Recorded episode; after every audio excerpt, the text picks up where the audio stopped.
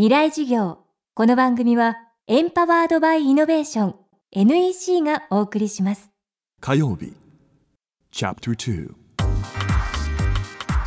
未来事業。今週の講師は関野義治さん。人類がアフリカを離れ世界へ拡散した5万3000キロのグレートジャーニーを遡る旅を10年かけて成し遂げた探検家です。医師であり武蔵野美術大学の教授も務めています。上野の国立科学博物館で開催中の特別展グレートジャーニー人類の旅の監修者でもある関野さんはこの展示が生命の多様性がもたらすバランスや循環を伝えるものだと話します。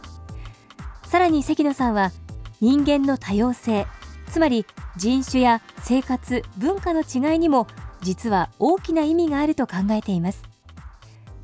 未来事業2時間目。テーマは多様性は選択肢を生む。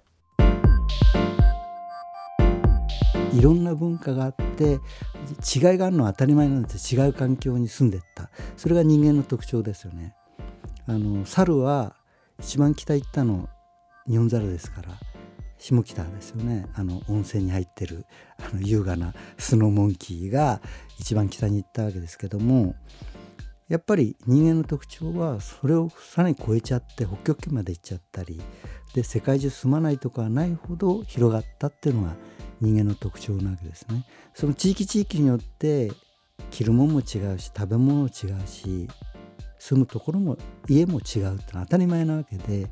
ところが人間っていうのは得てして違うものを見ると日本人なんか多分北欧行ったらタコとかイカ食べてるって言ったらな気持ち悪いな野蛮なやつらだなって思うと思うんですね。ところが日本人もよく言うのは昆虫芋虫食べてる何それ気持ち悪いなとか野蛮なやつとか言ったりするんですよ。でもそれはそこで食べるのに一番いいものを探したらそれになったわけでその人にとっては美味しいわけですよねそういう違いができるのはこれだけ広がって住んでるのは当たり前なわけででどんどんどんどんこう地球は狭くなって違う文化の人が一緒に住むようになるわけですね。で交流も大きくなるその時に違いをこうバカにしたり軽蔑したり劣ってるもんだと見るんではなくて違いを評価し合う認め合うことによって生きていかなければ絶対うまくいくわけないんですね。それがなんかそうじゃない今違いによって差別したりけなし合ったりそれによって戦争まで起こったりしてるのでそれは違うんだろうなと思うんですよね。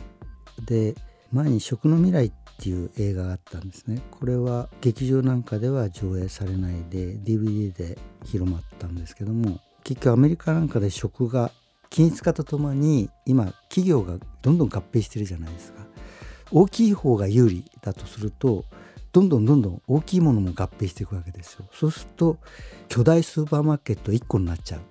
そうするとどうなるかっていうともう消費者は選べないんですよ。生産するが売る側のもうなすがままですよね。遺伝子組み換えのためがいいのかかん悪いのかまだ分かってないけどもそういうのを当たり前にもうそれしか作らないとかね。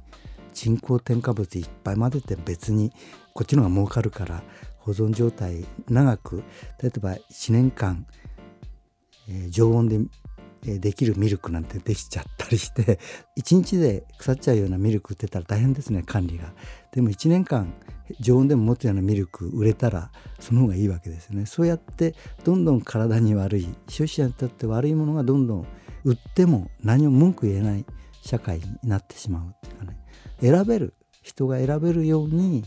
あのしていった方がいいと思うんですね。だから均一化っていうのは非常に怖いですよね。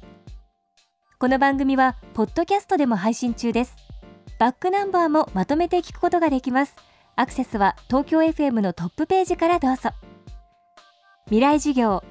明日も関野義治さんの講義をお送りします。仕事には仕事のタブレット。NEC のライフタッチ L ビジネスは薄くて軽い10.1型1日持ち歩いても安心の長持ちバッテリー。営業の外回りでプレゼンテーションでビジネスの可能性が広がります。セキュリティ機能も充実で安心。ライフタッチ L ビジネス。NEC 未来事業。この番組はエンパワードバイイノベーション NEC がお送りしました